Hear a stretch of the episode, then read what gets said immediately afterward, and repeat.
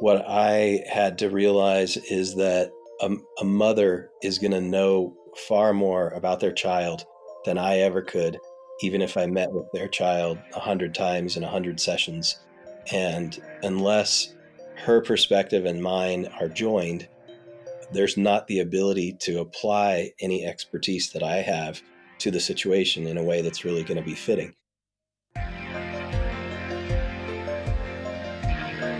Hello, and welcome to And If Love Remains.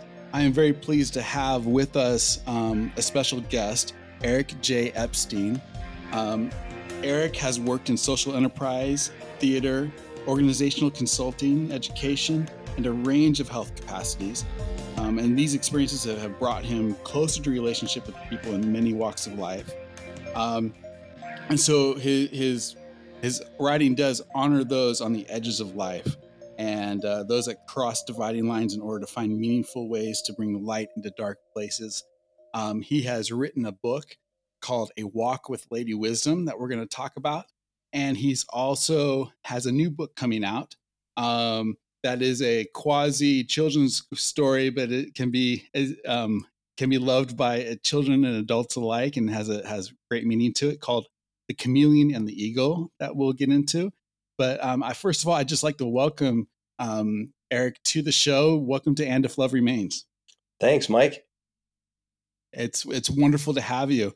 Um, let's start a little bit with a little bit of background. How did you like where where did you grow up? How did you get into the field that you're doing now? Give us a little bit a taste of, of what Eric is Eric Epstein's all about.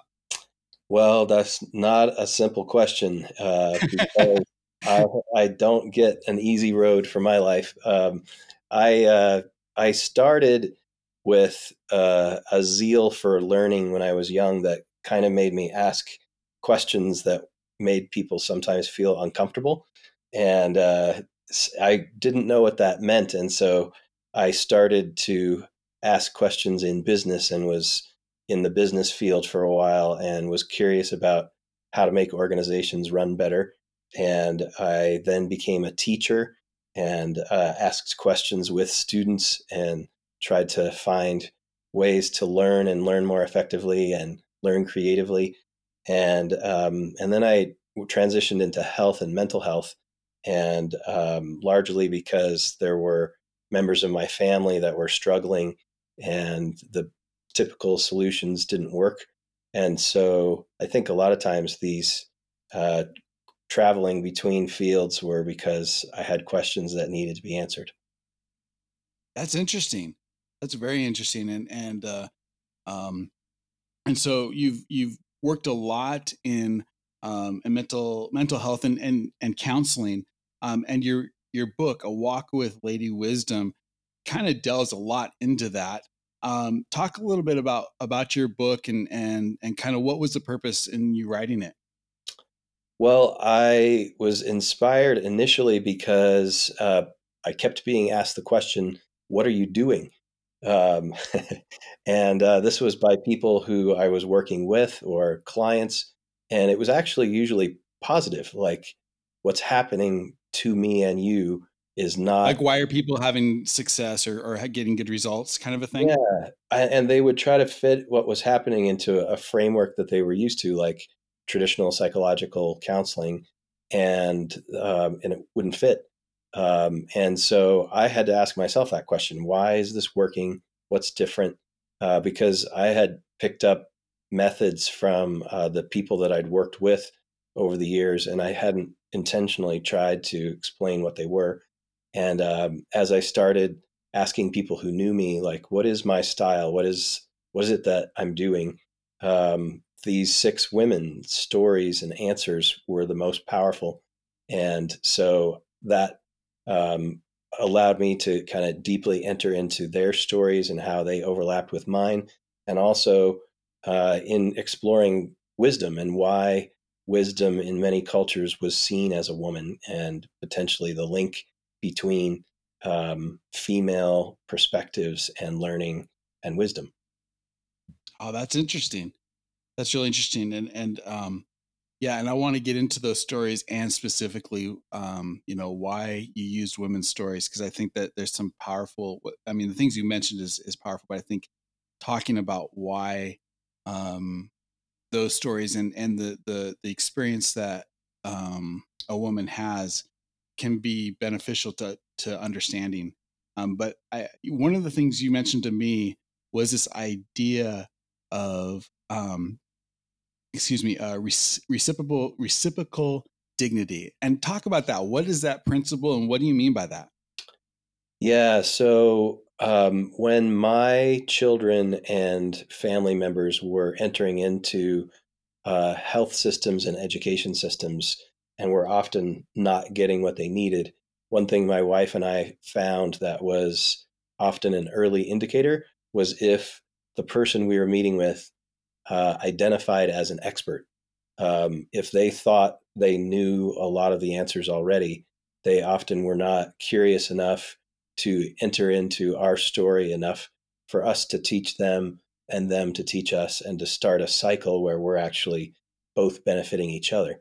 Um, and that was an early, uh, I guess, educational experience that uh, showed me in, as I worked as a teacher and as a counselor that oftentimes I had to value what I was given by the people I was with, um, or I would not be able to offer them things that would fit their ways of thinking or fit their lives. And when this reciprocal process began, often students were teaching me as much as I was teaching them. Uh, clients were teaching me as much as I was teaching them. And it was like we were building each other up in a cycle that got better and better over time instead of um, one way and ending at a certain period. That's interesting. That's that's really interesting. And um, and, uh, as you were speaking, uh, that that reminded me of a of a story or a movie I saw, um, and I hope it applies um, to. It, is a movie called Lorenzo's Oil, and the, the, the story is somewhat of a of a father who um, whose whose uh, son was physically ill, significantly ill, and they and um, was n- not processing food properly. And I, I don't remember all the details. What I do remember is that he took it upon himself. He he was getting all the wrong answers from anything the experts were telling him was was not working, and so he bucked the system and uh, and and tried to try to figure out his own answers and do his own research and and and try to figure out what was really happening because the most important thing to him was his son right. and uh, and and made discoveries that you know that that actually have helped people now because um, they they discovered that everything they were doing was wrong. My point is, it's interesting to me that that somebody, um, you know, it sounds like with with you know the things that were going on with your with your children or with your family, um, kind of um, you seem to realize that that things weren't working and, and that you had to find a, another way to get the results that you needed. Yeah, definitely. I think it's it's a good illustration because what I had to realize is that a, a mother is going to know far more about their child than I ever could, even if I met yeah. with their child a hundred times in a hundred sessions. And unless her perspective and mine are joined, there's not the ability to apply any expertise that I have to the situation in a way that's really going to be fitting. Um, and I think that that's true, you know, um, with uh, the the artist who did the cover of A Walk with Lady Wisdom. Um, you know, she when I met her, she was a teenager and really struggling, and then I reconnected with her later in life, and she was having some pretty heavy struggles, and it would be easy to kind of say, uh, her life was sort of going in bad directions and to miss the value of her life. But um, in the foreword of the book, she really shows how our relationship at the, both of those times was very respectful and drew out things from her and from me that bore fruit over time and then became this beautiful piece of art which we both worked on and i didn't have any art skill but I had a heart for this for her story, and um, she had this amazing skill and needed some inspiration to create this art piece. And so uh, it's a it's a great example of this culmination of uh, both of our gifts being brought together and creating something better than either of us could have made by ourselves. Oh, that's that's wonderful, and it is a beautiful illustration. It's, it's absolutely gorgeous, and I would recommend, um, you know, everybody go. I think this is a, an interesting book that that um, that I think a lot of people can gain so much from. It's called A Walk with Lady Wisdom. Um, the illustration is beautiful, um, and uh, and and and just before we get into that, I wanted to ask you one other thing that that you mentioned in that kind of our pre-discussion. You talked about um, how this idea was the gateway to wisdom and and i think you spoke a little bit of it that that um, really unless unless you as the you know the expert or the the person with with some sort of knowledge and and the the person that you know whether it's that that's a parent or the or the the uh, patient or whoever you're working with um, unless you're in total alignment um, it doesn't work. Is is that what you mean when you say that it's the gateway to wisdom well, I, what I learned is there's sort of a reciprocal relationship between reciprocal dignity and wisdom, which is kind okay. of complicated sounding. But um, basically, I am not at all against experts. I think we need experts. And uh, right. I think it's great for people to dedicate their lives to becoming good at something. Uh, what we often miss in our culture is that when we specialize, we narrow our focus and a narrow focus is good for certain things and not good for other things. And so, if we're going to have a broader perspective or deeper perception or be able to see things in proportion, um, we need the ability to step out of ourselves and see better.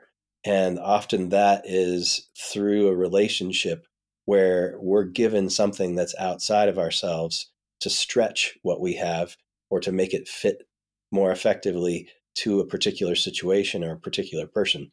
So, like you were saying before, uh, with the Lorenzo's oil, eh, unless there was the passion and scientific knowledge, as well as all of the failures and the the the love of the the son, all those ingredients together are an integration that culminated into a scientific discovery that could help lots of people.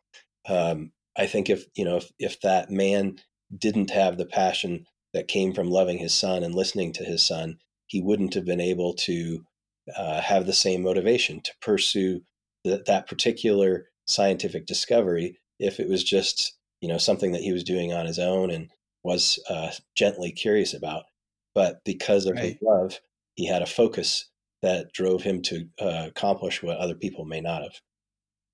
Oh, that's and that and I know um it's very and there's nothing more nothing more that focuses somebody than, than a child i think i mean from, for a lot of people. Um let's talk a little bit about a walk with lady wisdom and let's talk about first of all how you structured the book.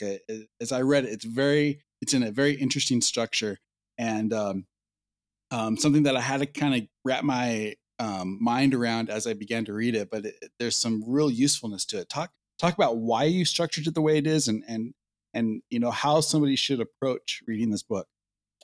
Well um, when i researched the way that wisdom was perceived in lots of different cultures i realized that uh, wisdom often took many forms and not just one.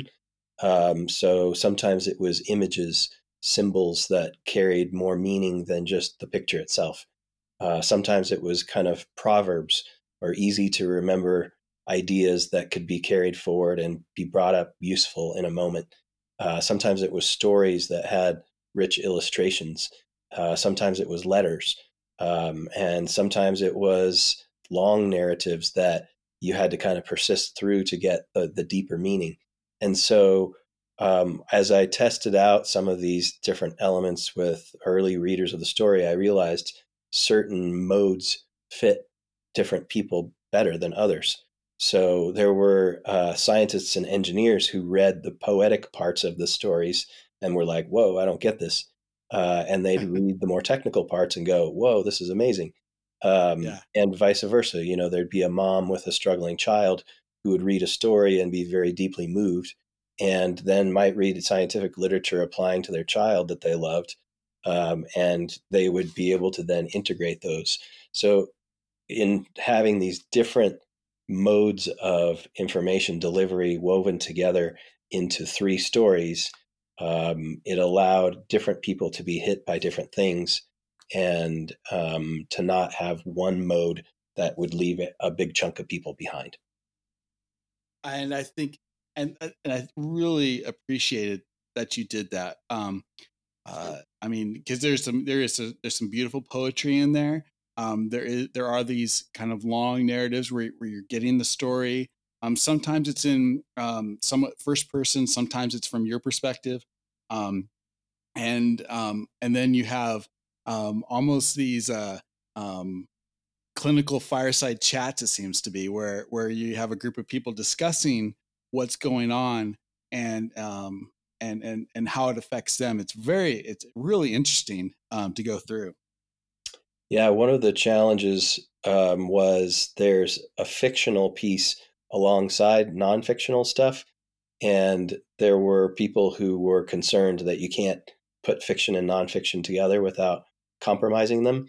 But um, I wanted to have a, a wisdom group that could kind of look at these different um, experiences in the book from a, a larger, higher perspective and kind of analyze them and find the good in them and pull them out for the rest of us to enjoy. And uh, but it just makes it hard to choose where to put it on the bookshelf um, in a bookstore because right. that's another aspect of our specialized society is that we we want things to fit into a, a nice tidy category and it's harder when you're trying to integrate lots of things together and that's uh, and so probably the best place for people to pick up the book is at your website ericjepstein.com um, is that, that the best place for, you want them to go that would be the best because then i can write them a message or sign it um, but it is also available at amazon and barnes and noble and walmart websites as well. Fantastic. Fantastic. So, um, yeah, go check it out, ericjepstein.com. And, uh, and he's got, he's got a blog. He's got some really interesting things happening. Um, I, I want to talk a little bit about, um, maybe some of the common elements in the three stories that you have. Um, obviously they're all with women and, and let's, let's discuss that for a second. Um, and you mentioned that, that you know a lot of time wisdom is depicted as a woman um, why do you think that is and why did you specifically use women as the source material for this book? That's a great question and it was a little bit challenging at first because i was uh, embarrassed that i'm like why why can i a man think that i should be able to write about women? Um, or what do i know about women? Uh, or uh, directly asking my wife, like, "Sweetie, is it going to be okay with you if I'm, you know, doing these intense, very deep, intimate interviews with a bunch of women?" And I was really floored by her answer, and it really inspired me to persist. And that was, she said, "This is our life ethic to."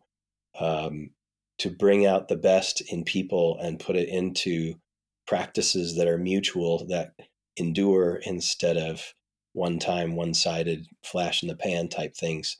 And so, um, you know, as I was interviewing people to uh, develop the book, these six women um, had stories that were very powerful to me, even though I was in it with them. And they stood out because I learned from them. And they each gave me important elements of what became my way of doing counseling and now a team of people's way of doing counseling because I'm a part of a larger health group. And uh, we have used this reciprocal dignity practice uh, to help each other. Um, and it has grown beyond that to a network of organizations that are beginning to practice um, or are already practicing this type of thing uh, under a different name. And we're trying to learn from each other. Um, and so, why the women, partly in the beginning, it was just because uh, they did the best job of explaining what was going on um, that made our counseling relationship something more powerful than just a one sided relationship. They would explain. I hate to, to chuckle, but that is so true. yeah. As a guy, it's it's it's hard to open up sometimes. Yeah, and you know, I think what they realized was their recovery was often linked to my recognition of what they were giving me. Uh, the mm. insights that I could see in their stories that I could use to help other people, or their strength that would encourage me to want to write about uh, their example on how to overcome a very hard thing, um, and their comfort with the idea that our relationship could be very platonic and respectful and still be very strong and beneficial and last beyond the formal meetings, uh, where many of them now are professionals in the field of health and continue to send me things or help me with things. Um, and it's been, you know, instead of just a, hey, good job, see you later, it's been just ongoing gifts uh, to me and to them, and that we keep growing and uh, the relationship continues.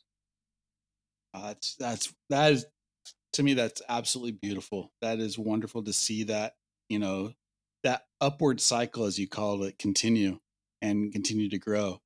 Um, um, let's talk a, a little bit about um, maybe in general some of the common elements between the, the three stories. One of the things that I noticed um, is uh, in reading the book is is is some sort of familial uh, tra- uh, trauma or something inter- something problematic happening early in life that that really um, continued through their life that that was never really dealt with in a, in a good way. Would you agree with that? And, and is that something that that we should be aware of and and really be conscious of?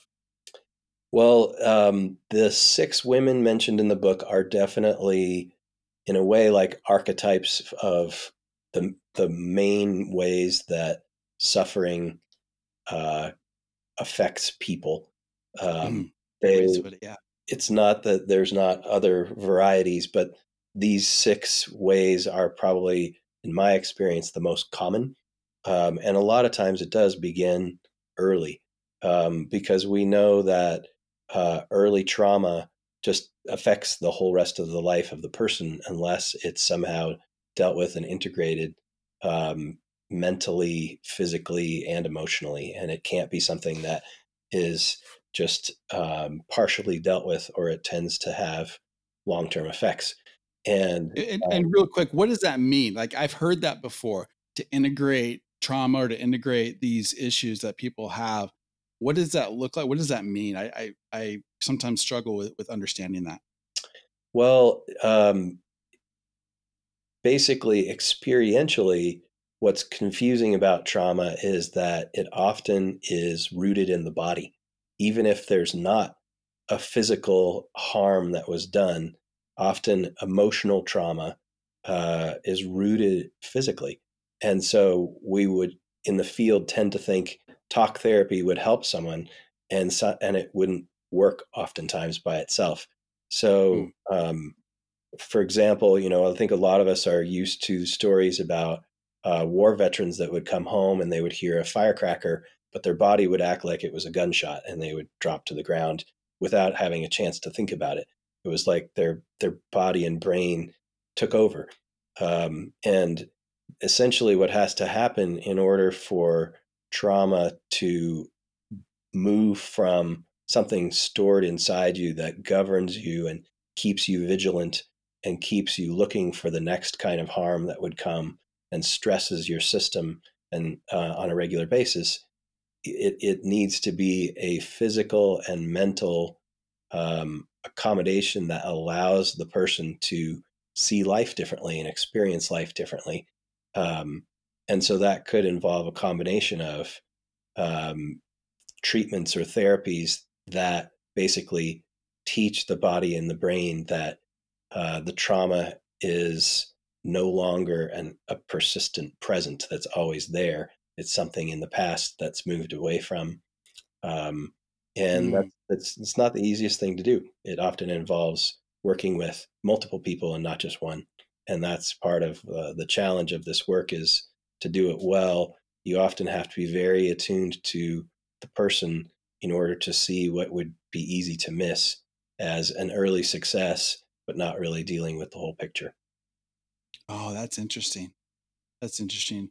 Um, anyway, and I, and I interrupted you as you were talking about some of these archetypes and, and some of the um, some of the other you know or some of the ways that that these traumas can I guess manifest. Is that how you, you would yeah say it or for sure yeah um, so you know one of the stories that was pretty powerful for me was um, a young woman who her trauma or her stress expressed as um, a a sexual desire, um, and that's partly because the trauma that she experienced was uh, unstable men that were in her life and some sexual experiences from these men that were disruptive to her.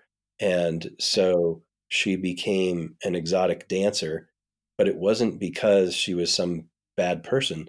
She was actually trying to figure out how to uh, figure out what a safe man was and how to operate in the world so that she wouldn't be stressed out all the time. And the rules of the dancing actually taught her some skills on how to soothe herself. And I had to go, you know, even though I don't think that it is in the long term good for her to do that, I had to not judge that immediately as just bad and try to get her out of it too quickly. I had to understand that the rules of that negative experience were helpful for her temporarily so that she could then move on to what was better later. It was actually providing a structure or something that she could latch onto in a way. Yeah, and there there just were rules on how to do that that taught her how right. to um, feel safe with having a bouncer or somebody to protect her if something went bad, or uh, that she, you know, would be paid very well for her beauty uh, and be appreciated. And, you know, that's really hard stuff to accept when we would just want to go, that's bad. She shouldn't do it. Um, mm. And if I had done that too quickly, our relationship would have ended. She needed me to see, she learned some things from it that she needed to carry forward to the next thing, or our relationship wouldn't have worked. You know, that, that takes me back to um, that reciprocal dignity that you talked about. Um, and and one and and uh, one of the things I thought of, and and I and I don't mean it to sound too crass or too simplistic, I guess, is is it a, a lot of it is learning how to meet people where they're at spiritually mentally phys- like learning to to understand where a person is and and um in a, in a very non-judgmental way um, I think um, Covey said, you know, people don't care about what you know until they know that you care. You know, it, yeah. it's that idea that that that that I am I'm going to be there for you, and I'm. They have to more. I mean, it's more than the brain. It's more than than understanding that that somebody wants to help them. It's almost a, um, uh, uh as you said before, it's a physical thing. Like like I, I do know people that that will shun people away who are literally trying to help them in every way they know how but right. but because they're not meeting them where they're at it, it it's not being received yeah for sure you know i think one of the things i had to learn as i was reflecting back on these different uh, therapeutic relationships and even informal or familial relationships that had healing components in them was how to do that because um, you know, I think the polarization of our culture uh, in America makes it so that we tend to go to um, one side or the other of liberal or conservative and not be able to um, draw upon the good of either one when it comes to right. individuals. So, you know, liberals tend to focus on being accepting. Accepting is great. Um, that's that non judgmental stance. Um, conservatives tend to focus on morality and stability and tradition. Those are great. Um, but either one, if they're applied wrongly, can help or hurt a person. I mean, can hurt a person if they're applied wrongly. Um, and so, in this situation um, with this particular woman, if I had applied morality too soon, it would have hurt her. Um, she needed to be accepted first. She needed to know that I trusted and cared about her. And she needed to take the good that she had and realize what it was to carry it forward into the next thing. And so it was this combination of accepting and inviting her into a higher good that was modeled through the respect that I already offered her and that she offered to me. That's that's wonderful and and yeah, that is that's a really great thing and I think as, you know, again, one of the benefits of of having um these as women is as a you know, sometimes as a as a guy um I can be pretty abrupt. You know, I can be pretty like straight. Like I see things in a, a very different way, and yeah. and and as I was reading this book, I was realizing even things you know with my wife and and um, my daughter, and just trying to think about you know how they see it is is maybe even more real in the sense that that it doesn't matter what is um, clinically or or, or um, exactly right. What matters is how we feel about it or how we deal with something. Yeah, a lot of times I think there are intuitive or emotional parts of relationships that are easy for us to dismiss if we get too focused on the practical or fixing it. Um, and mm, yeah, another great thing where we really need both. Like uh, it's great to be connected. That's often the beginning, and trust and connection is like the vital bridge to be able to walk it all. Uh, and then you really need to be able to be practical also and tackle the real specific things and do the specific work and practice the specific things to get better. And that's, you know, in the male and the female, there's some things that tend to be there. And if we can honor both, um, and bring both together, we're much more likely to succeed with whatever we're dealing with than if we're assuming one way is the way or uh, one perspective is the right perspective. It's fantastic.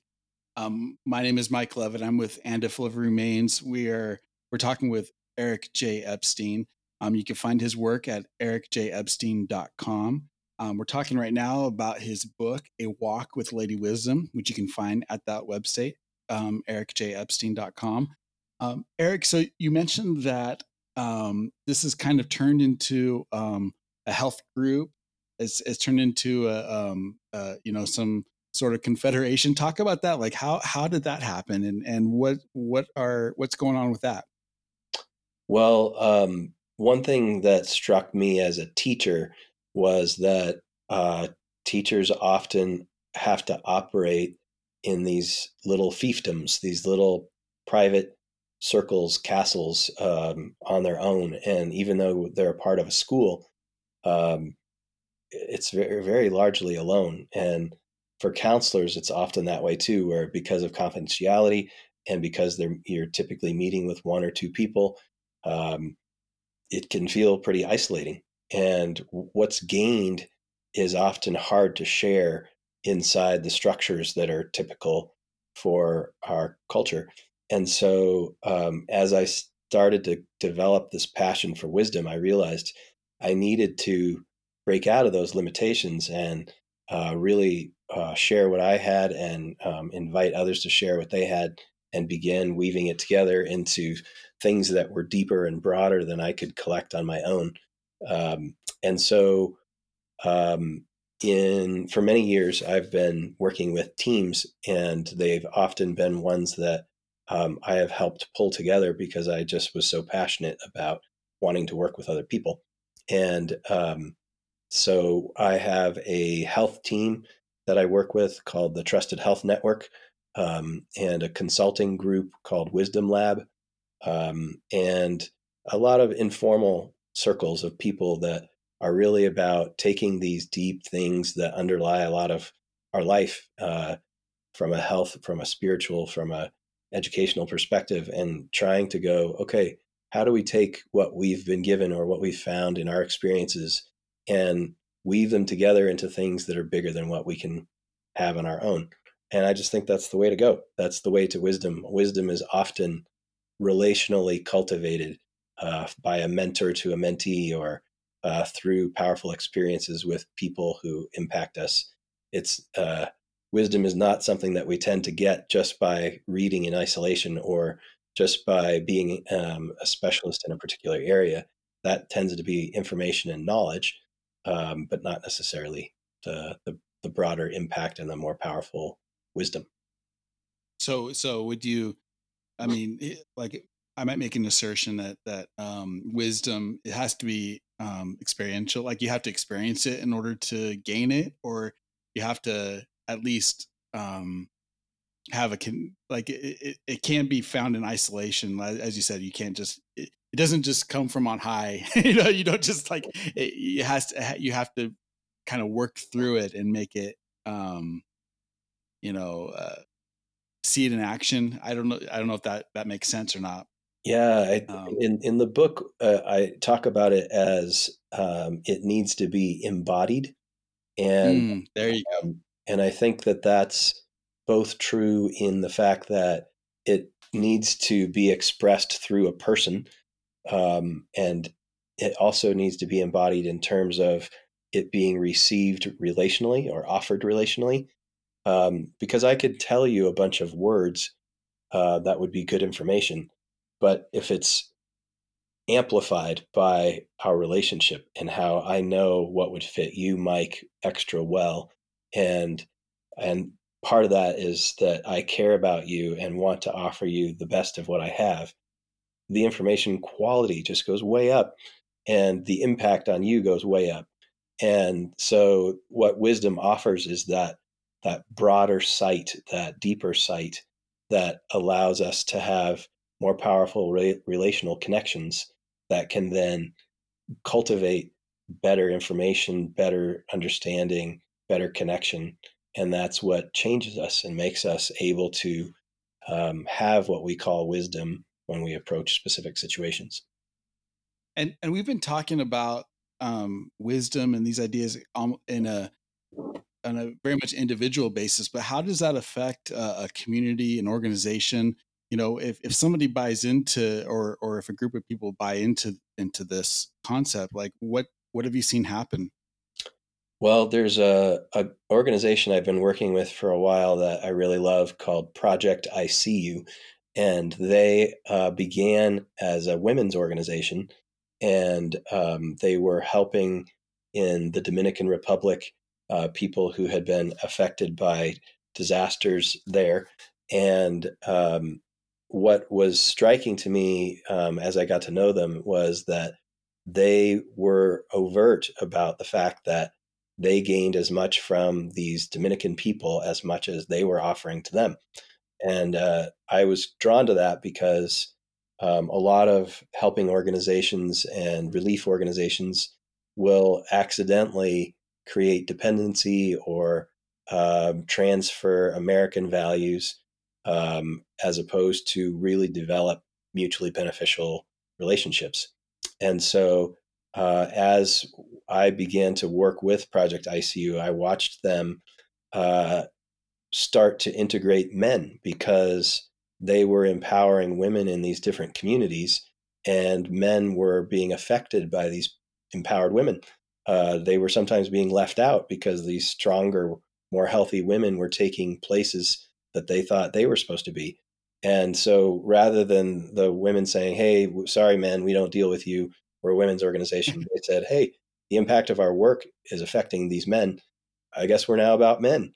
And so they became about uh, cultivating community. And um, that created more reciprocal cycles where the people who were helping and the people who were being helped changed hats at different times. And uh, these communities created mutually beneficial cycles that allowed learning to be very deep. And so they then started um, a home for women who'd experienced homelessness in downtown Denver. And through various partnerships and relationships, what they'd learned um, in their own lives and in helping these Dominican women was coming back to help um, in the United States in a way that they couldn't have done had they not done that work previously. Oh, that's wonder uh, that I love that story. Um, and and I, I really think that we underestimate the power that um, let me put it a different way when when we're struggling or when we're when we're hurting um i don't think we I, I don't think we realize the amount of good we can do by allowing others to help us and allowing others to serve us and really you know that that building on that strength um how that how that incor- incorporated can can build on a whole community. And and and when we look at things in that way i think um when we see and again this comes from a guy's perspective you know if, if i'm out of work or if i'm struggling or if i if i have a problem a lot of times that is seen as a weakness on Right. my part Right. um when the reality is that's just an opportunity for somebody else who might be stronger in that area to, to build me up and and together we become a much stronger community Yeah, one of the themes of um, the book was the the ability to give and receive good, because, um, like you're saying, you know, I think pride will often make us go, "Hey, I guess I just have to suffer because if I can't lift myself up, then it, it's not going to be done because I don't want to receive help from other people." Um, hmm but really, you know, if we are cultivating the ability to fill ourselves so that we have more to give, and then we do give, it's that's what really a reciprocal cycle is made of is going i have to allow other people into my life to strengthen and build me up so that when i hit hard times it doesn't mean that that's a reflection on my character that means that i now have something in my story that i can then offer if i learn how to persist through that hard time and gain from it what can be gained i now have a bit of wisdom to offer somebody who might experience something similar. And if people can help me in that process, then it's it's as if I have even more to give because just doing it on my own is one form of strength.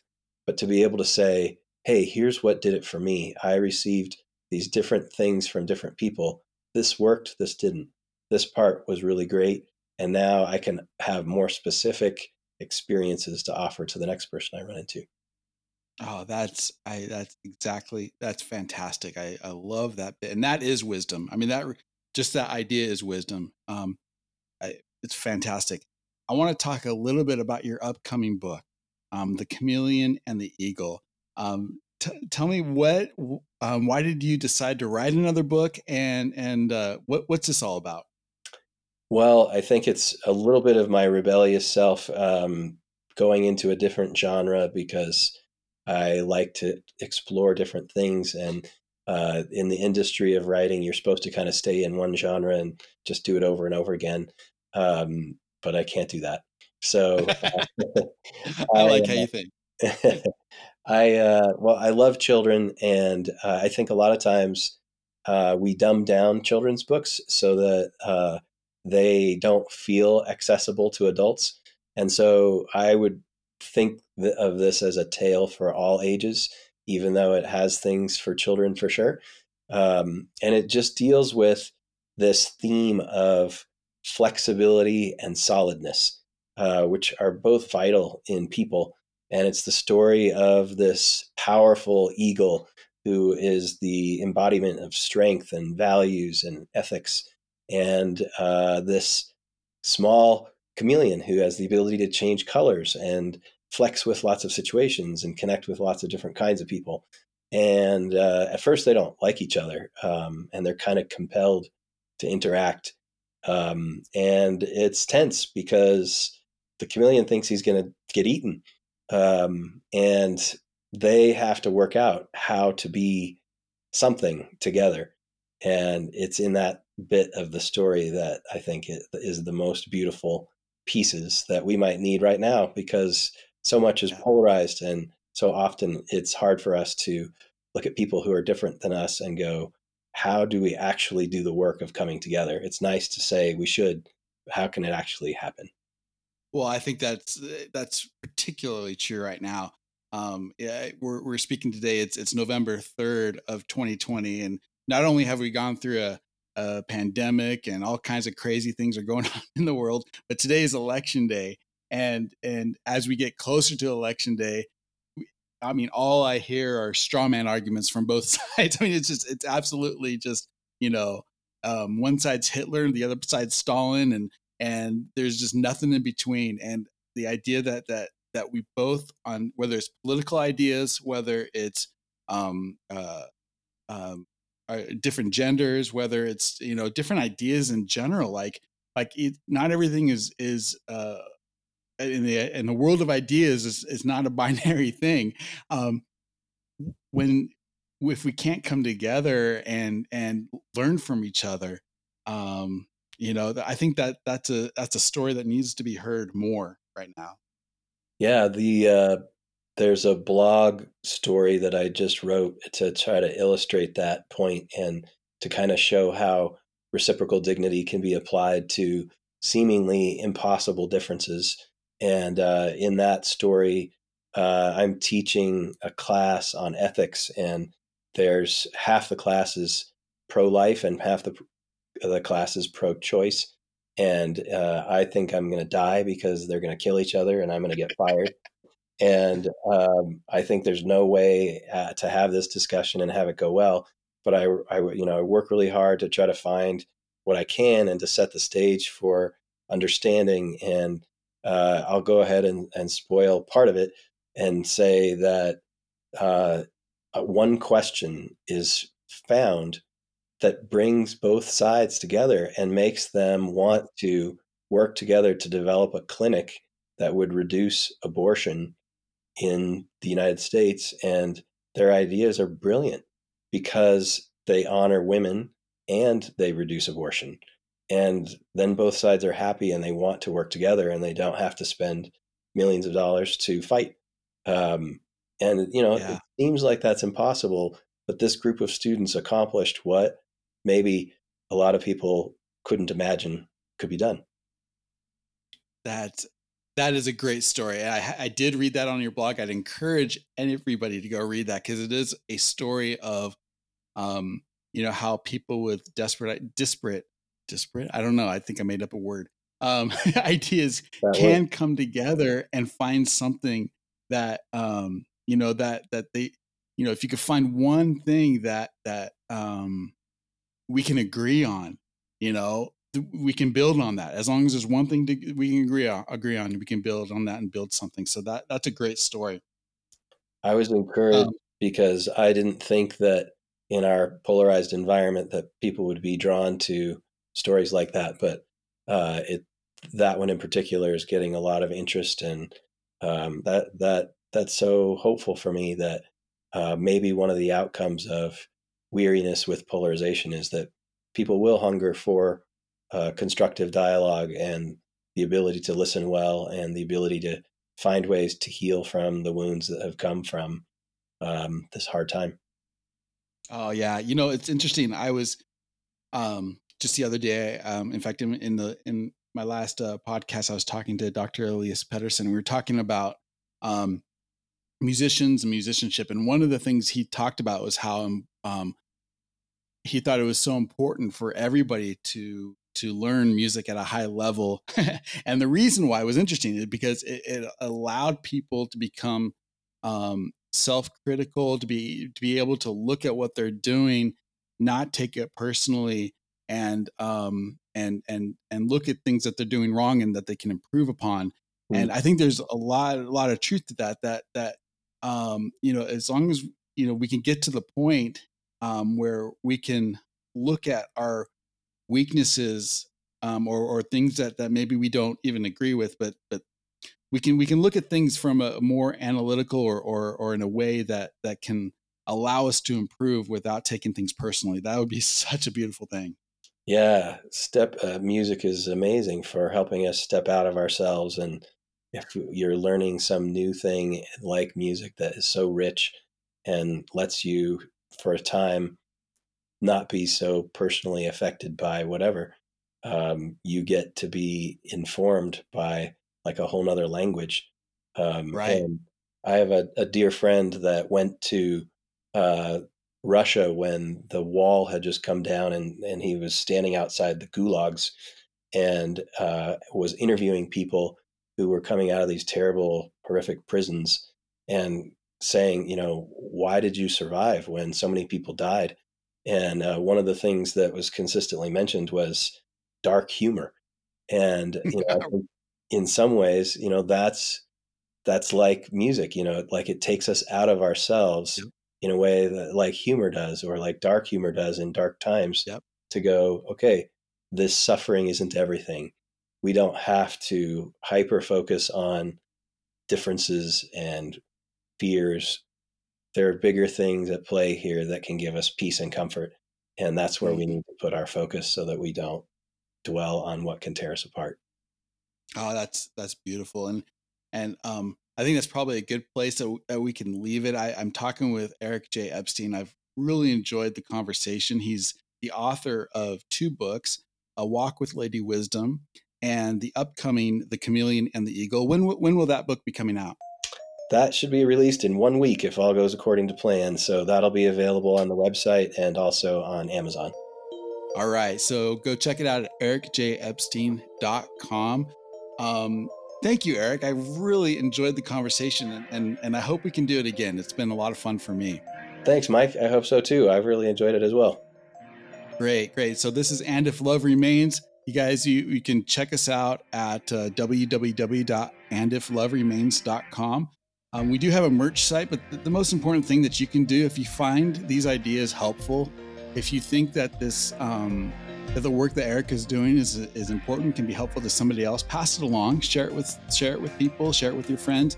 You don't know who needs to hear this stuff. So, um, thank you again, Eric, for being on the show. This is And If Love Remains.